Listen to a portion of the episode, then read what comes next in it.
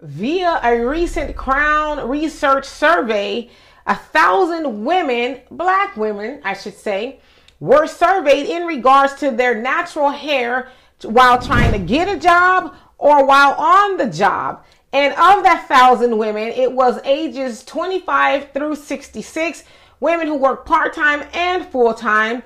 66% of them said that they felt like they needed to change their hairstyle to go on the job interview because they felt like they would be discriminated against or that they might not get the job. 25% of those women said that they were flat out denied the job, right, or not hired. And another 25% said that they were sent home while they were at work due to their hairstyle, right?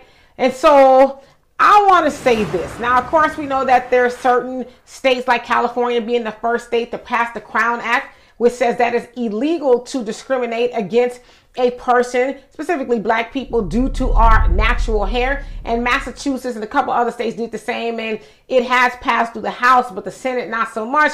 But even though we have those things in place, my thing is, how do you know that a job is really discriminating against you because of your hair? Now, I'm not saying they don't. We know they do, right?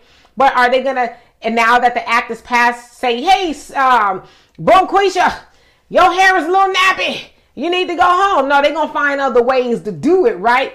But that's another case as to why we need to build and operate our own businesses so that we can hire our own people to wear our own hair the way we want to and naturally be ourselves, right? The oppressor is always going to find a reason not to, you know, want to hire us or to mess with us on the job and the hair. They like to use the term, oh, it's unprofessional, right?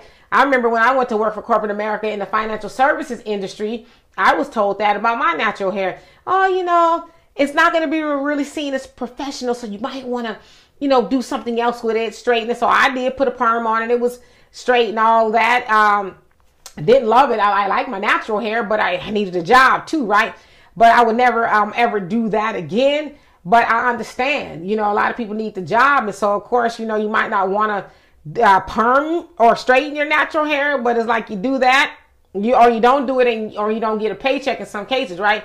So again, we need to own and operate and hire operate our own businesses and hire our own people, right? So we don't have to go through this. So y'all tell me what you think of this.